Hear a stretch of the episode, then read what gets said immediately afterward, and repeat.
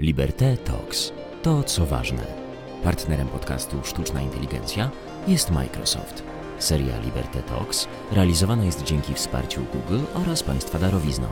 Na podcast Sztuczna Inteligencja zaprasza Paweł Luty. Dzień dobry lub dobry wieczór, w zależności od tego, kiedy Państwo nas e, słuchacie. E, pozwolę sobie tutaj zaczerpnąć to powitanie od Tomasza Stawiszyńskiego, autora podcastu Skądinąd, e, ponieważ myślę, że to jest dobra formuła rozpoczęcia każdego spotkania. My akurat nagrywamy odcinek tego podcastu, kiedy za oknem jest już ciemno, natomiast Państwa, kiedy będziecie go odsłuchiwać bądź oglądać, może być już Jasno. E, witamy serdecznie w kolejnej odsłonie podcastu Liberty Talks Sztuczna Inteligencja. Będziemy dzisiaj rozmawiać o kolejnym ciekawym aspekcie tego, jak sztuczna inteligencja zmienia nasze życie, zmienia rzeczywistość wokół nas, jak wpływa na różne formy funkcjonowania nas w świecie. E, Naszym gościem dzisiaj jest, e, jak zwykle, e, osoba najlepiej predysponowana do tego, żeby rozmawiać na temat, który mamy dzisiaj na tapecie. Pani dr Katarzyna Stanny, pełnomocniczka Wydziału Kultury Mediów Akademii Sztuk Pięknych w Warszawie. Dobry wieczór, dzień dobry. Dzień dobry, Wydział Sztuki Mediów. To jest najnowszy wydział, oczywiście z kulturą ma on wiele wspólnego, także tą nazwę też możemy przyjąć za obowiązującą. E, dziękuję za e, to e, ważne zaznaczenie dział, Wydział Sztuki Mediów. Mediów. Tak, dokładnie. Pani doktor, chciałbym, żebyśmy dzisiaj porozmawiali na temat sztuki właśnie i sztucznej inteligencji w sztuce, tego jak sztuczna inteligencja ten świat zmieni, jak wpłynie na to, jak funkcjonują artyści, jak będzie redefiniować pojęcie artysty i Chciałbym, żebyśmy spróbowali sobie odpowiedzieć na pytanie podczas tej rozmowy, czy sztuczna inteligencja może tworzyć sztukę, czy sztuczna inteligencja, inteligencja może być uznawana za artystę. I od tego wyjdźmy może e, w takim razie, czy jest taka przyszłość, którą pani widzi, bądź może już teraźniejszość, e, w której ta sztuczna inteligencja ma, e, ma status artysty, status bytu tworzącego sztukę? No, wydaje mi się właśnie, że ta, ta, to sformułowanie, którego Pan użył, czyli byt tworzący sztukę, y, jest chyba bardziej trafione niż artysta. Z mojego punktu widzenia, artysta to jest jednak osoba, y, która oprócz talentu, umiejętności warsztatowych, tych wszystkich technikaliów, które y, łączą się z wykonywanym zawodem czy zajęciem, bo niekoniecznie zawsze jest to zawód, ale przede wszystkim y, jest też zbiorem emocji, uczuć, y, różnego rodzaju rozterek, czyli tych wszystkich bodźców, powiedziałabym, które dla artysty no, są kluczowe przy tworzeniu dzieła sztuki. E, jeśli prześledzimy biografię największych właściwie artystów, zarówno malarzy, jak i kompozytorów, pisarzy, e, no, szeroko pojętego grona artystów, no to bardzo trudno jest rozdzielić tą osobowość, czy, czy jakiekolwiek psychiczne e, meandry ich, ich po prostu przekładające się na, na twórczość. To dlatego uważam, że sztuczna inteligencja jest bytem który może wytworzyć y, sztukę, obiekt sztuki. Nie wiem, czy jest to dzieło, y, to oceniają raczej krytycy, natomiast y, nie nazywałabym artystą. Jest, czy, to jest, czy to jest przyszłość, czy to jest teraźniejszość? E, ja myślę, że to już zaczyna być teraźniejszość w jakiejś formule, która na razie się rodzi tak naprawdę.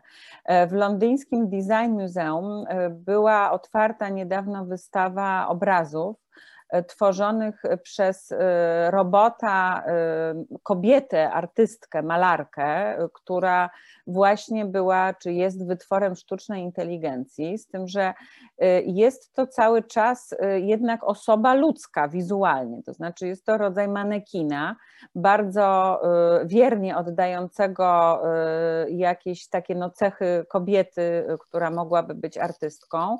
Ma ona, że tak powiem, fartuszek lekko przybrudzony farbami, natomiast zamiast, e, zamiast rąk, no ma po prostu, e, jest to po prostu robot, który za pomocą e, kamer, które ma wbudowane w oczach, prze, no, przetrawia, mówiąc takim językiem potocznym, informacje, które zdobywa poprzez y, spojrzenie, y, swoje algorytmy i przenosi to na papier.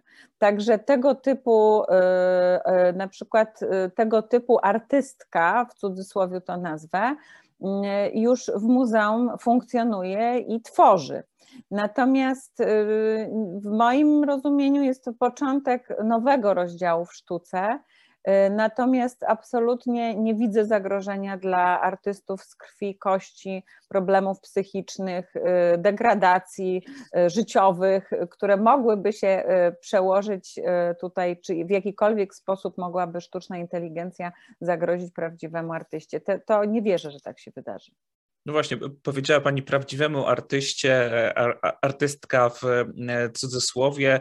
Wspomniała Pani o tym, że artystę konstytuują jego, jego emocje i, e, i zamysł, który stoi za, za jego dziełem. To czy w takim razie to, co tworzyła ta, ta androidalna postać w tym zabrudzonym fartuszku, czy to jest sztuką? W sensie odtwarzanie e, obrazu zarejestrowanego przez kamerę na, na, na jakiejś kanwie, na jakimś płótnie, to, to już uprawnia nas do mówienia o tym, że mamy do czynienia z dziełem sztuki. E, ja myślę i wielokrotnie to powtarzałam w różnego rodzaju wywiadach. E, w tej chwili nie istnieje e, jedno pojęcie sztuka. To znaczy, sztuka jest tak szerokim pojęciem w tej chwili, jeśli chodzi o sztukę współczesną, która jest właściwie bardzo trudna do, do zdefiniowania.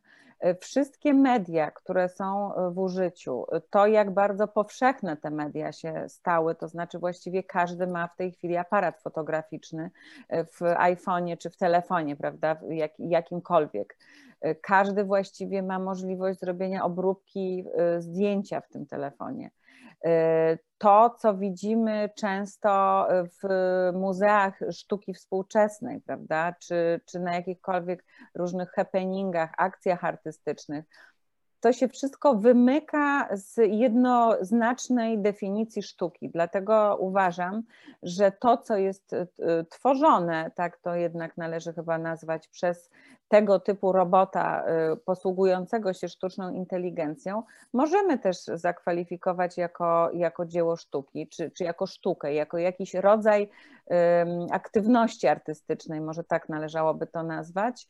Y, myślę, że długo nie było to y, być może jednoznacznie sklasyfikowane, natomiast no, fakt na przykład sprzedania w 2018 roku w Christie's w domu aukcyjnym, tego portretu Edmunda Bellamy, e, który był wytworzony za pomocą sztucznej inteligencji, no jednak spowodował, że ten rynek sztuki otworzył się na tego rodzaju działania artystyczne, więc myślę, że jednak należy to już uznać za, za rozdział w sztuce współczesnej. Nowy rozdział nieznany, ale nie, czy nie, może nie do końca rozpoznany, ale myślę, że tak zaczynamy się tego e, uczyć, zaczynamy funkcjonować e, w tym świecie, będziemy go też nazywać, bo język też jest elementem, e, elementem sztuki.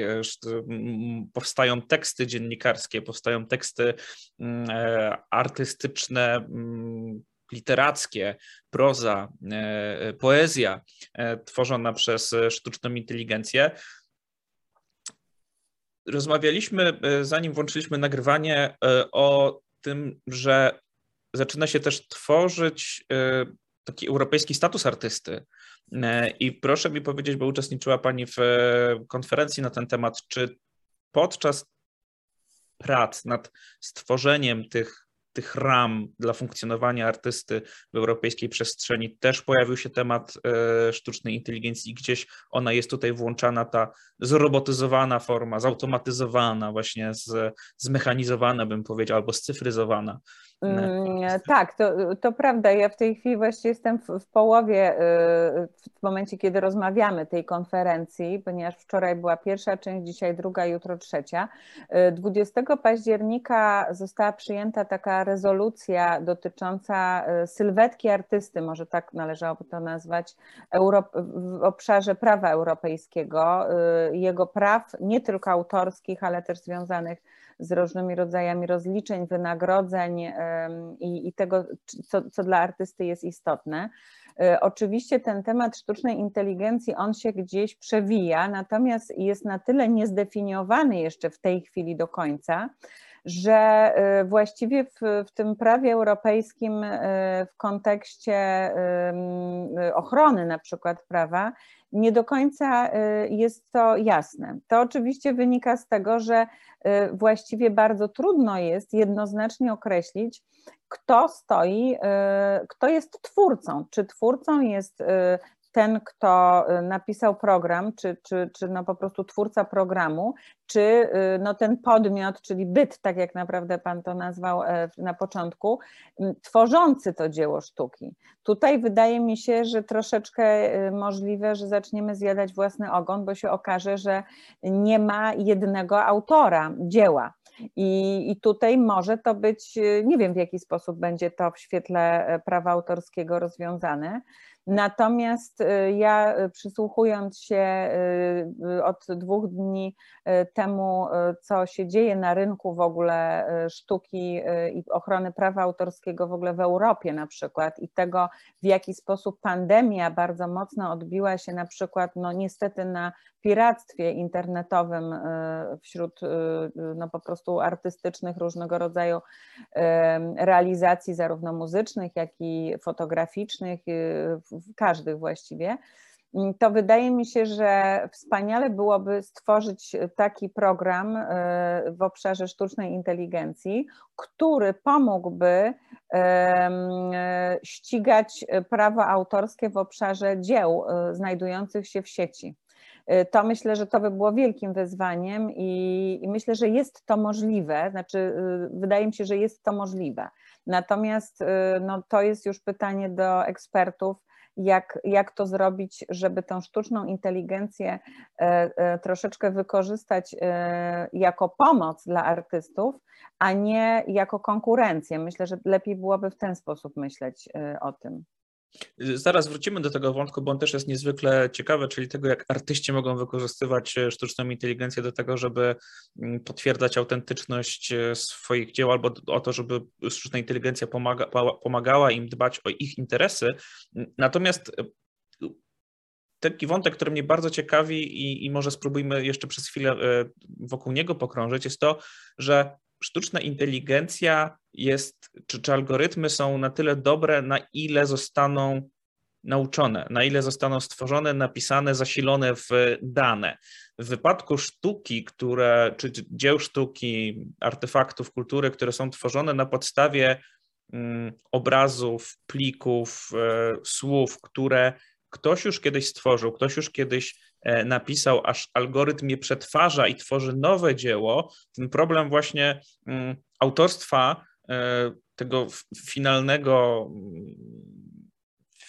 finalnego artefaktu jest, jest bardzo, bardzo skomplikowane i pytanie, czy możemy mówić, kiedy przetworzymy dzieła kogoś innego albo in, przetworzymy dzieła stworzone, bo być może algorytmy będą przetwarzały dzieła stworzone przez inne algorytmy, e, czy, czy tak naprawdę to już nie jest taki tak daleko posunięta kultura remiksu, e, że trochę zatraca się w tym wszystkim oryginalność i, i, i, i uprawnienie do mówienia o tym, że tworzy się coś zupełnie nowego albo tworzy się coś po prostu, co jest nowe. Mm, no to jest złożone pytanie bardzo. Mi się wydaje, że tak. Po pierwsze, nawet człowiek tworzący jakiekolwiek dzieło sztuki y, też ma y, w świadomości swojej to, co już było. Im bardziej jest wykształcony, im ma większą wiedzę z danego obszaru historii sztuki, tym prawdopodobieństwo, że intuicyjnie zaczerpie inspirację ze swojej wiedzy, E, jest większe. Także tyle, że nie jest to zdefiniowane do końca, tak jak w przypadku programu. E, więc e, tutaj wydaje mi się, że trochę sztuczna inteligencja w jakimś sensie działa podobnie, tylko bardziej mechanicznie. Tutaj, jeśli mówimy o, no, o artyście żywym, no to nie jesteśmy często, ja też mówię z perspektywy bycia artystką, czasem nawet nie wiem dlaczego Y, dobieram tego typu formę wyrazu. Być może gdzieś to kiedyś widziałam, albo jest to po prostu splot różnego rodzaju dzieł czy okoliczności, które mi towarzyszyły wcześniej które mam po prostu zapisane na własnym twardym dysku. Natomiast tak naprawdę, czy, no tak jak Pan powiedział, jest to w pewnym sensie kultura remiksu, to co robi sztuczna inteligencja, to na pewno. Mm, I myślę, że z tym, że myślę, że to będzie bardzo trudne właśnie do uchwycenia w obszarze y, na przykład prawa autorskiego, y, bo ten podział cząstkowy już zaczyna być tak bardzo rozdrobniony i tworzy się po prostu nowa jakość. Także natomiast y, myślę też, biorąc, czerpiąc jeszcze jakąś no, inspirację właśnie z tego, co już było w ogóle w sztuce, no, możemy y, porównać chociażby, są dwa takie bardzo charakterystyczne i w historii sztuki, e, powiedziałabym, eksponowane często obrazy. Jeden jest e, Georgesa Braka, drugi Pabla Picassa. E, no nie, naprawdę no, na pierwszym etapie znajomości y, twórczości tych obu malarzy bardzo trudno jest y, tak naprawdę jednoznacznie stwierdzić, który jest czyj. Y, i tutaj wydaje mi się, że po prostu to jest trochę podobny problem, natomiast no, on dotyczy pewnej mechanizacji sposobu myślenia o sztuce, która, który to sposób myślenia towarzyszył artystom, y, czy, czy po prostu inspiracja y, to jest coś, bez czego właściwie nie da się stworzyć dzieła sztuki. No nie mówiąc o pewnych kanonach, które też istnieją dlatego, że no, są pewne następstwa, prawda? Historia sztuki jest to po prostu pasmo tak naprawdę y, ciąg wydarzeń, ciąg dzieł sztuki i bardzo trudno jest odciąć się od tego, co było. W związku z tym to, że sztuczna inteligencja czerpie z tak naprawdę wgranych już y, programów, y, znaczy z wgranych dzieł, prawda, właściwie, mm, no to, no to dla mnie to jest Y, to jest dosyć naturalne, no bo to jest tak jakby po prostu y, artysta przewertował y, ileś albumów o sztuce, odwiedził ileś muzeów i potem zaczął tworzyć samemu. Jest to mniej, mecha- znaczy jest to bardziej mechaniczne, bo obszarze sztucznej inteligencji jest to bardziej mechaniczne, mniej e, intuicyjne, no i bez tego filtra w moim mniemaniu e, intuicji i emocji, która towarzyszy artyście, a sztucznej inteligencji nie towarzyszy. Mogę jeszcze tutaj, jeśli, jeśli mogę dalej tą, tą myśl pociągnąć. E, w, w najnowszym Szpiglu jest bardzo ciekawy artykuł na temat e, właśnie e, niedawno stworzonej dziesiątej symfonii Beethovena, czyli ostatniej, której on nie stworzył, przez sztuczną inteligencję. I tam takim no ciekawym wątkiem, który jest poruszony w tym artykule, jest y, pewna niezgodność, ponieważ w tej dziesiątej symfonii po raz pierwszy są wykorzystane organy, których Beethoven nie wykorzystywał y, wcześniej. Natomiast oprócz tego, że zostało do, do stworzenia tego programu sztucznej inteligencji zostały, y, że tak powiem, wgrane dzieła Beethovena, to również zostały wgrane dzieła y, kompozytorów, którzy byli dla niego ważni i mu bliscy, to znaczy Mozart, Haydn y, i Bach. I być może z tego powodu ta no, sztuczna inteligencja tego, moca, tego, tego Beethovena troszeczkę, że tak powiem, doprawiła inną przyprawą. Natomiast no, tutaj jednak zdecydowanie pojawia się moim zdaniem ten może nie problem, no ale jest to po prostu ta różnica, że jednak Beethoven, czy, czy no wszyscy właściwie wielcy artyści, oni tworzyli największe dzieła w największych swoich kryzysach. Y, I teraz, czy sztuczna inteligencja jest w stanie dogonić taki, takiego kryzysu emocjonalno-psychicznego, jak, przez jakie przechodzili często artyści, no tutaj wydaje mi się, że tego się nie da dogonić, bo jednak jesteśmy w obszarze y, no, y, pewnej przewidywalności, to znaczy no, no, pewnej przewidywalności programu. Tak mi się wydaje. Natomiast człowiek nie jest przewidywalny, a zwłaszcza artysta. Zwłaszcza artysta.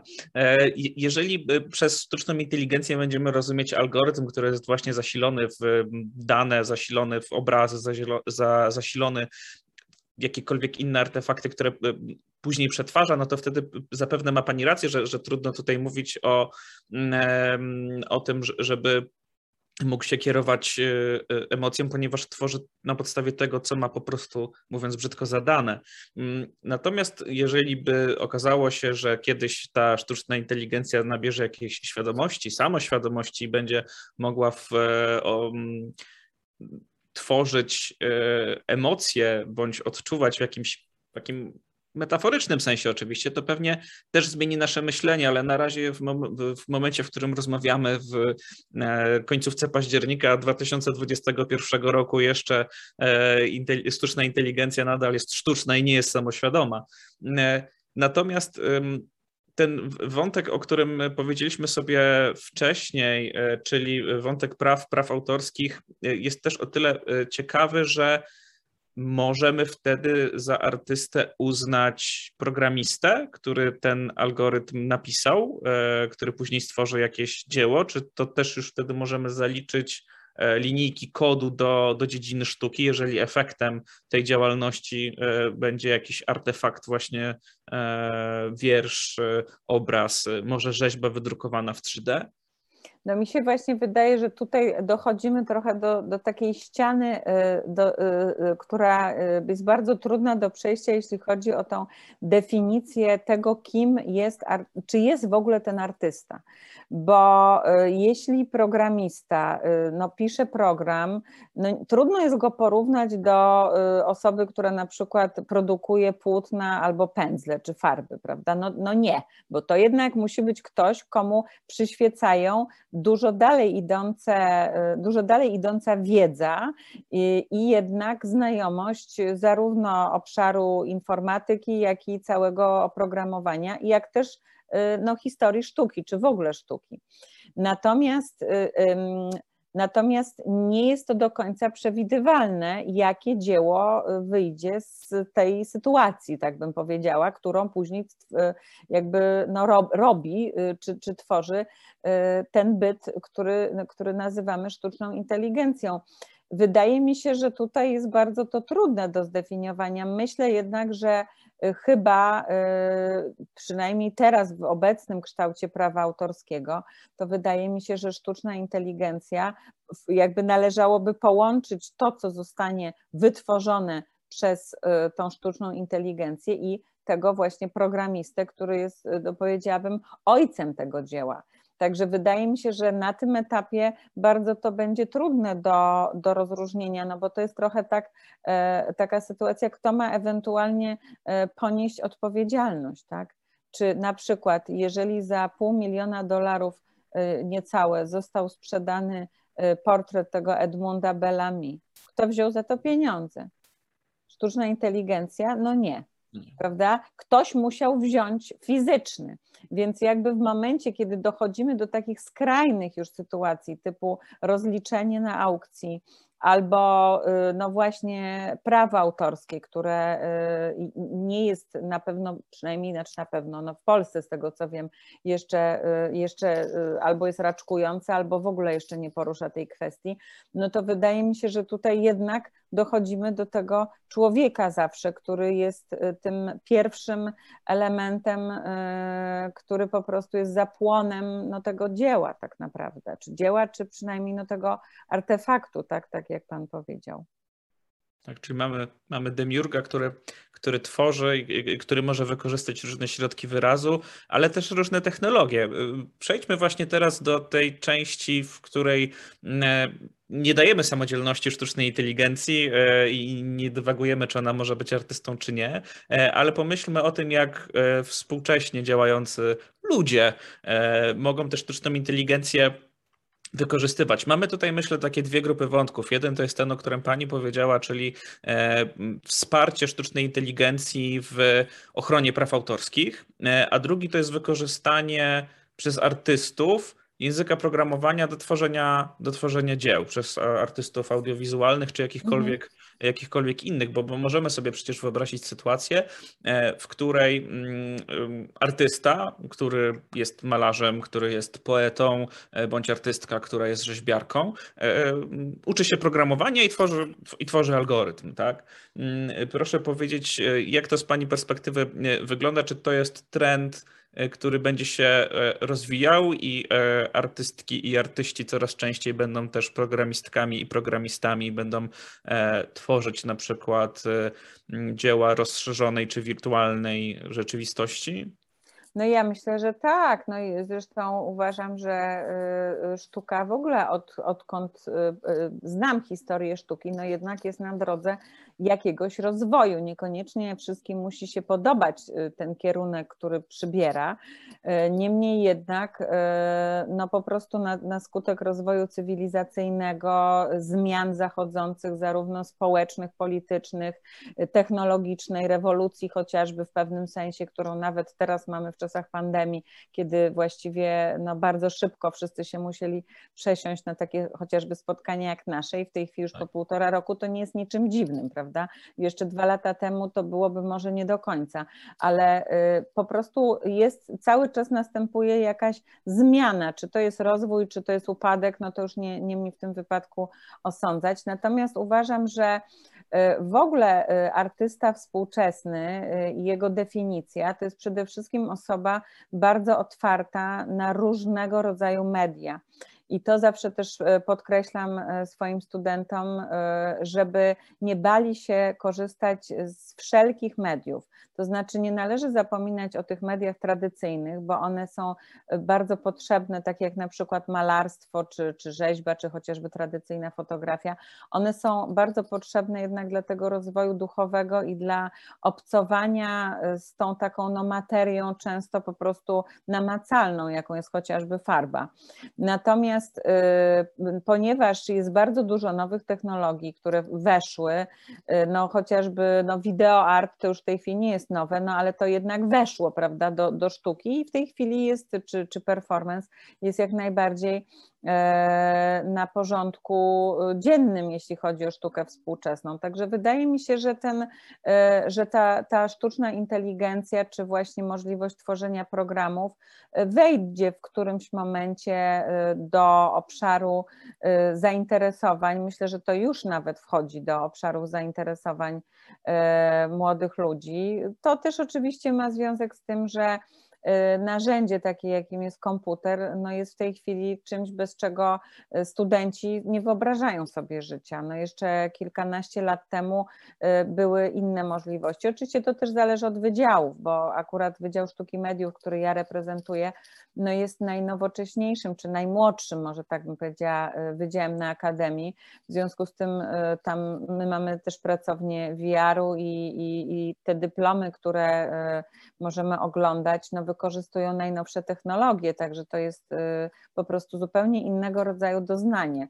Natomiast cały czas y, dobrze bardzo sobie radzą z wielkim sukcesem takie wydziały jak chociażby y, Wydział Malarstwa, gdzie no, ta sztuczna inteligencja myślę, że później ich zainteresuje albo jednak nie do końca dojdzie na ten wydział, bo te obrazy, na przykład y, ten przykład, o którym mówiłam, y, tej ekspozycji londyńskiej, gdzie była ta taka no, artystka w cudzysłowie bym powiedziała i tam, tam był taki informacja, że tak powiem reklamowa, że ona jest w stanie w, chyba w 40 sekund stworzyć taki obraz, jaki Picasso stworzył. No tylko, no jednak nie. Znaczy ja jednak, ja tego jednak nie kupuję, to znaczy mm, wiem, że tutaj stoi ogromna technologia e, za e, programem i tu oczywiście chylę czoła, natomiast to jest zupełnie po prostu inna kategoria i nie porównywałabym w ogóle Y, obrazów, nawet które są w jakiejś manierze y, Picassa zrobione przez sztuczną inteligencję, z tym, y, co on tworzył. Bo tak jak, tak jak powiedziałam, dla mnie to są dwie równoległe.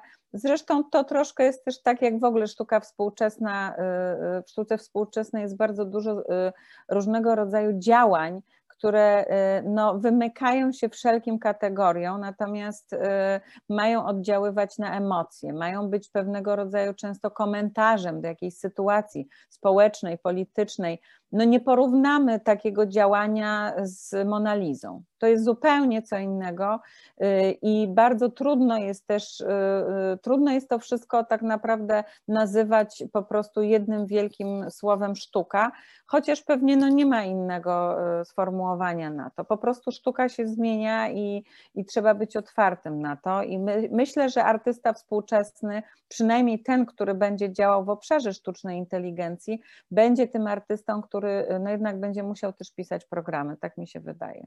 Ale hmm pozostaną też ci tradycyjni, którzy w ogóle nie będą widzieli komputera do potrzeby z niego korzystania. Tak mi się wydaje. E, w jednym z poprzednich odcinków podcastu doszliśmy do takiego wniosku, że takie skrajne scenariusze, albo bardzo złe, albo bardzo dobre, zazwyczaj się nie, nie sprawdzają i idziemy taką drogą gdzieś po środku, więc też nie będziemy mieli e, skrajnego ludyzmu i, i niszczenia algorytmów przez artystów, ale nie będziemy też mieli wypierania wypierania przez artystów przez sztuczną inteligencję. Cieszę się, że przywołała Pani e, Monalizę, bo z tego co pamiętam e, z moich czasów edukacji, to to był portret stworzony na zamówienie. I chciałbym właśnie do tego nawiązać w takim kontekście, że może będzie tak, że dzieła jakieś powiedzmy na zamówienie, albo powtarzalne, albo dzieła, które mają właśnie mieć E, konkretny, konkretny charakter, jak na przykład, e, to ja poproszę takiego Picassa do siebie na ścianę, e, szanowna pani artystko, jakby mi pani zrobiła, to, to może to jest jakaś droga też do wykorzystania sztucznej inteligencji, czyli takich reprodukcji albo miksów właśnie lekkich, który, na którym, które będą się tworzyły automatycznie, artyści będą mogli poszukiwać jakichś nowych form wyrazu, a jednocześnie mieć źródło, mówiąc wprost, już przychodu z takich E, sztuczno-inteligenckich e, chałturek. Tak, ja myślę, że to jest możliwe, natomiast to, co na przykład mnie bardziej e, zachwyca w, w, sztucznej inteligencji, to jest na przykład tworzenie portretów. Był taki też cykl portretów fotograficznych. Oczywiście nie wiem, czy pan zna, już nie pamiętam w tej chwili, jak się nazywał fotograf. Natomiast są to portrety fotograficzne oczywiście nie będące fotografiami sensu stricte, natomiast e, przywołujące bardzo wiernie dzięki sztucznej inteligencji na przykład postać e, Chrystusa, e, postać, postać Napoleona i to na podstawie opisu różnego rodzaju e, właśnie e, zbioru danych i, że tak powiem, włożenia e, do tego mózgu sztucznej inteligencji całej masy informacji, potem wychodzi tego typu, tego typu wizerunek. Zresztą też e, zdaje się, że ostatnio był chyba Fryderyk Chopin, e, sztuczna inteligencja wyprodukowała, że tak powiem, e, portret Fryderyka Chopina. I to mi się wydaje, że to jest, to jest niesamowite, bo to w pewnym sensie no, pomaga nam troszeczkę głębiej dojść na przykład do różnych, znaczy bardziej może namacalnie zobaczyć historię o tak bym powiedziała. Mm, są też programy bardzo ciekawe, które na przykład, na które, które animują e, zdjęcia, to znaczy można zobaczyć swojego prapradziadka, który się do nas uśmiecha. E, I to jest dla mnie też coś niesamowitego, bo to w pewnym sensie no, ożywia osobę, której nie było szansy zobaczyć e, za życia, no, na przykład mojego, jednak w takim, no powiedziałabym, półgeście jakimś. No to są naprawdę takie no, przepiękne właściwie podróże trochę w, w głąb historii, ale one są możliwe właśnie dzięki sztucznej inteligencji, więc ja bym bardziej w tą stronę szła, znaczy w stronę mm, pewnego rodzaju zjawisk, których nawet nie jesteśmy sobie w stanie wyobrazić, bo jednak ja uważam, że e, na przykład właśnie to, co było w tym e, londyńskim Design Museum, no, to, że ta pani artystka tworzy coś, co wygląda trochę jak Picasso, no, dla mnie to jest obojętne zupełnie, dlatego że ja wolę iść zobaczyć w oryginale Picassa, a nie coś, co wygląda jak.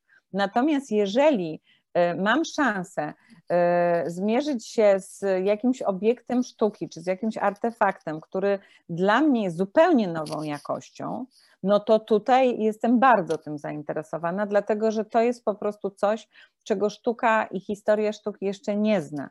I wydaje mi się, że ja bym tutaj bardziej upatrywała miejsce sztucznej inteligencji, czyli nie y, tworzyć, znaczy myślę, że, że teraz też y, y, ci artyści tworzący sztuczną inteligencję są na jakimś trochę takim rozbiegu, to znaczy to, co się dzieje w tej chwili, to są pewne na razie takie próby troszeczkę mm, technologiczne, co można zrobić i pewien rodzaj rozgrzewki. Natomiast ja y, jednak mam takie myślenie dosyć mm, optymistyczne i wydaje mi się, że sztuczna inteligencja może stworzyć coś tak niesamowitego y, i poruszającego, czego po prostu się nawet nie spodziewamy bo, y, no bo sztuka y, no tym się rządzi, tym się, takie są prawa sztuki, że to, co nas najbardziej zaskakuje, czy szokuje, czy zachwyca, to jest coś nowego i nie uważam, żeby wszystko było w sztuce, dlatego że zmieniają się ludzie, zmieniają się artyści, zmienia się otoczenie.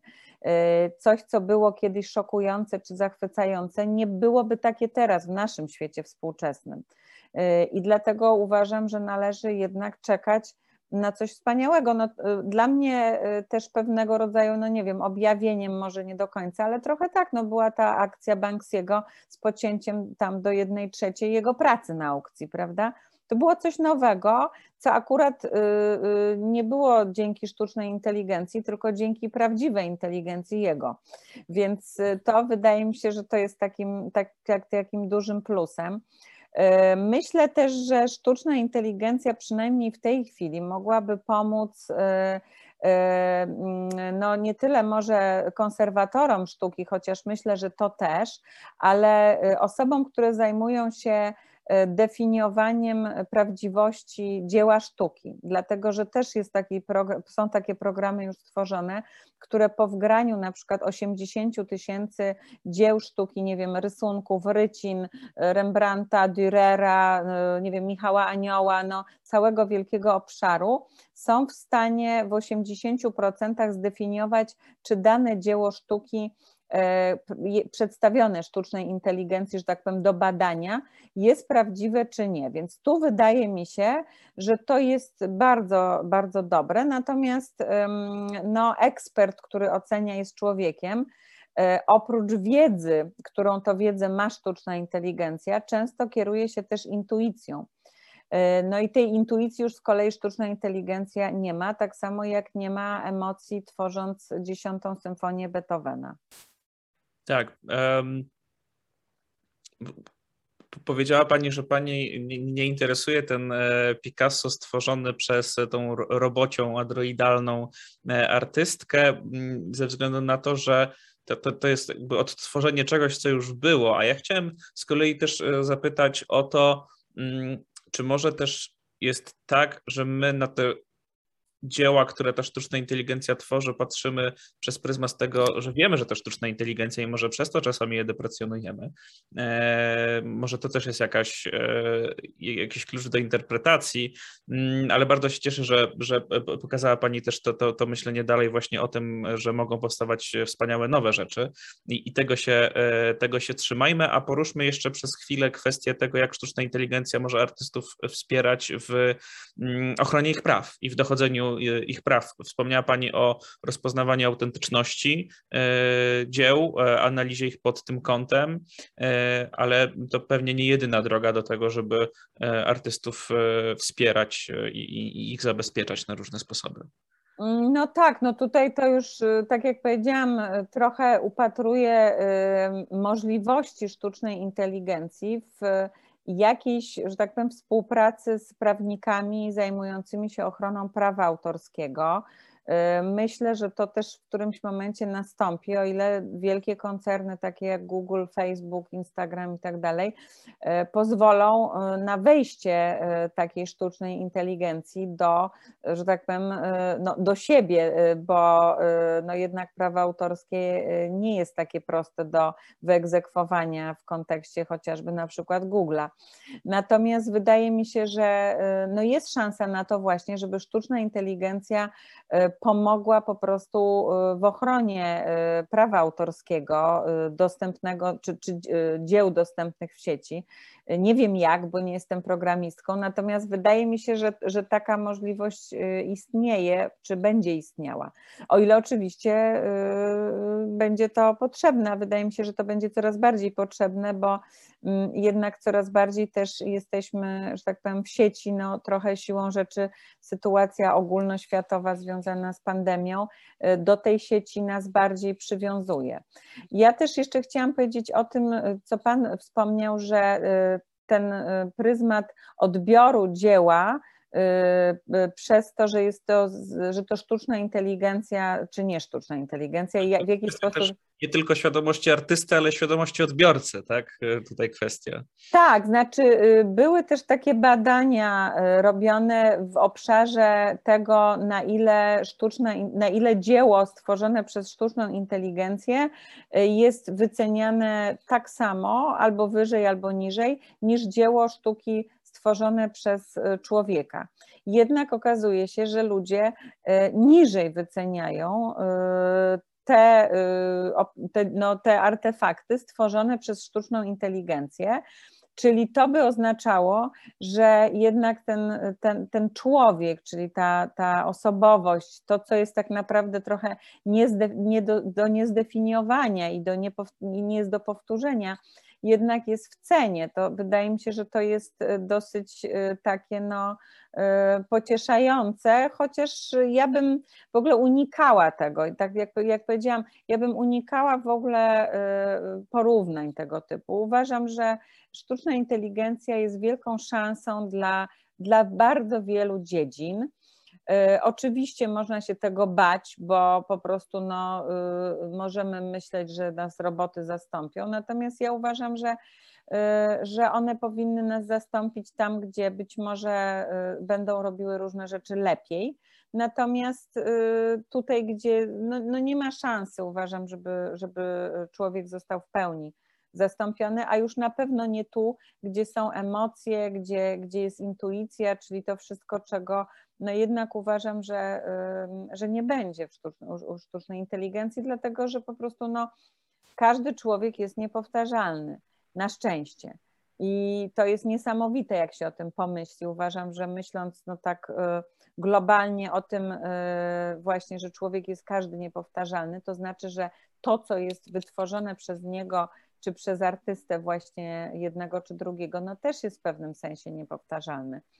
Więc, y, więc uważam, że tutaj nie ma takiego zagrożenia. Raczej jest szansa na nowe pola, które się po prostu będą otwierały i na poszerzanie, y, na poszerzanie też doznań, bo to, co też wydaje mi się istotne, y, jeśli chodzi o, o sztuczną inteligencję i w ogóle przeszczepienie, że tak powiem, czy przenoszenie jej na, na problem sztuki, to jest kwestia też tego mm, właśnie, jakie dzieło wywołuje emocje w odbiorcy bo to, o czym należy pamiętać, to jest, mm, to jest jakby w pewnym sensie, powiedziałabym, taki, taka, taki rodzaj zamiany, bo w momencie, kiedy y, y, tworzył Van Gogh na przykład, to jemu towarzyszyły niesamowite emocje. No, przy wielu, przy wielu obrazach, przy, przy malowaniu wielu obrazów, był, był generalnie człowiekiem nieszczęśliwym, nieco szalonym, no tak jak zresztą większość tych, o których możemy wszyscy rozmawiać, bo i to zarówno w Polsce, jak i nie tylko, bo tym się rządzi trochę prawo artysty do bycia osobą niestandardową. Y, natomiast y, odbiór tego dzieła no już bywa różny. Ktoś zobaczy y, pejzaż czy słoneczniki, przejdzie obojętnie, kogoś coś tam w tym dziele sztuki ujmie.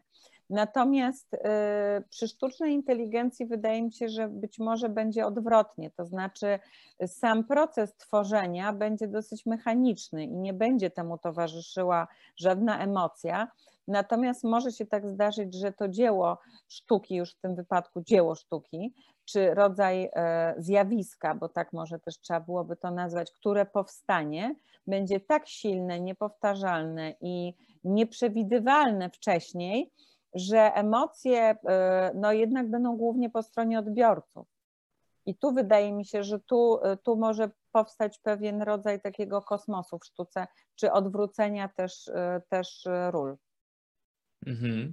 Um, artyści mm, często też celowo chcą wywoływać jakieś emocje, tak jak pani wspominała, komentują rzeczywistość, nie tylko ją odtwarzają czy przetwarzają, ale komentują, mimo że to jest właśnie ta droga, że zasilona w wiedzę o naszych emocjach sztuczna inteligencja będzie służyła do tworzenia dzieł, e, które mają wywoływać konkretne emocje i będą najlepiej się sprawdzały w komentowaniu tej rzeczywistości, w której funkcjonujemy. Tak, to możliwe, no bo to jest trochę też y, pewien rodzaj, y, że tak powiem, sprzedaży produktu, prawda? Tylko, że tym produktem w tym wypadku jest sztuka. E, natomiast w momencie, kiedy na przykład będziemy, e, załóżmy, e, będzie sztuczna inteligencja wykorzystywana na przykład do zapobiegania, nie wiem, nieszczęśliwym wypadkom, na przykład w jakichś kampaniach, prawda? Bo, bo tutaj też no, trzeba, trzeba myśleć szerzej, to znaczy ta sztuczna inteligencja, nie, ja jej nie widzę jak, wyłącznie jako obszaru w tak zwanych sztukach pięknych typu obraz czy, czy rzeźba, tylko ja to widzę szerzej, więc wydaje wydaje mi się, że właśnie jest wiele pól, na których y, y, ten przekaz emocjonalny musi być bardzo silny i musi bardzo mocno właśnie trafić w punkt. Także y, to wydaje mi się, że, że to, to jest na pewno jakaś szansa. Natomiast to, co jest dla mnie zawsze na starcie, jak się zastanawiam, co to jest sztuczna inteligencja, tym, co mi w pewnym sensie przeszkadza, to jest to słowo sztuczne.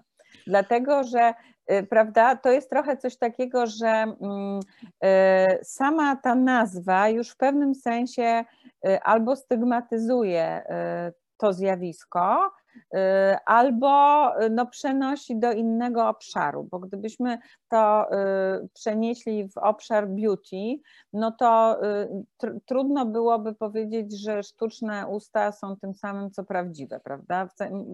Jakby no, to gdzieś zaczyna się przenikać ten obszar na przykład medycyny estetycznej i tego, co jest naturalne, zaczyna się przenikać, natomiast chyba póki co nie ma dwóch konkursów piękności na mis y, y, sztucznej y, urody i mis prawdziwej urody, tylko gdzieś to jest na razie, mm, wszystko się łączy i ja, ja gdzieś to też w taki sposób widzę, to znaczy mm, to, co sztuczne, ono może działać na pewno, ale ja myślę jednak, że, że to jest troszeczkę inny rodzaj kategorii i, I trochę może szkoda, że to jest nazwane sztuczne, chociaż być może dlatego, że jest nazwane sztuczne i właśnie pozbawione jest tych e, czynników emocjonalnych, no być może dlatego nigdy nie dogoni tego, co, czym jest to, e, to piękno prawdziwe w, sztukach pięknych, które e, tak się nazywają, chociaż w ostatnich powiedzmy stuleciu nie zawsze sztukami pięknymi są, bo często to są sztuki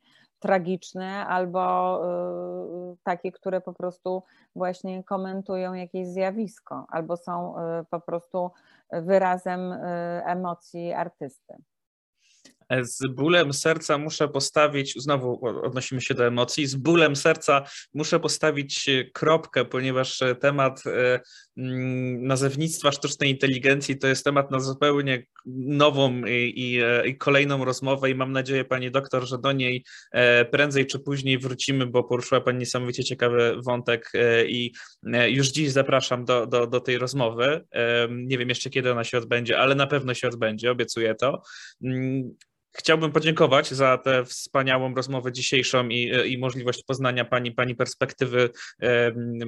Dziękuję za nią bardzo. E, zapraszam wszystkich Państwa, którzy byliście z nami, e, czy słuchając, czy oglądając ten odcinek, do odtworzenia poprzednich odcinków podcastu e, Liberty Talks Sztuczna Inteligencja, do śledzenia następnych odcinków e, i e, pani doktor bardzo dziękuję za to. Bardzo za to. dziękuję, było mi bardzo miło i uważam, że sztuczna inteligencja jest szansą, a nie zagrożeniem i chciałabym, żeby to wybrzmiało. Ja na koniec jeszcze mam taki apel e, niezwiązany ze sztuczną inteligencją, ale też odnoszący się do szans i zagrożeń. Emitujemy ten odcinek w listopadzie. Ja mam wąs czyli chodzi o akcję Movember. Drodzy panowie, którzy nas słuchacie bądź e, oglądacie, e, badajcie się, dbajcie o siebie. Nowotwory są e, straszliwe i są też takie, które dotykają tylko nas jako mężczyzn i akcja Movember ma za zadanie Was na ten temat uświadamiać, dlatego zapuściłem ten wąs skromny, ale jest i dziękuję bardzo. Badajcie się, do usłyszenia. Ja Oczywiście również popieram i zachęcam. Dziękuję bardzo. Dziękuję bardzo.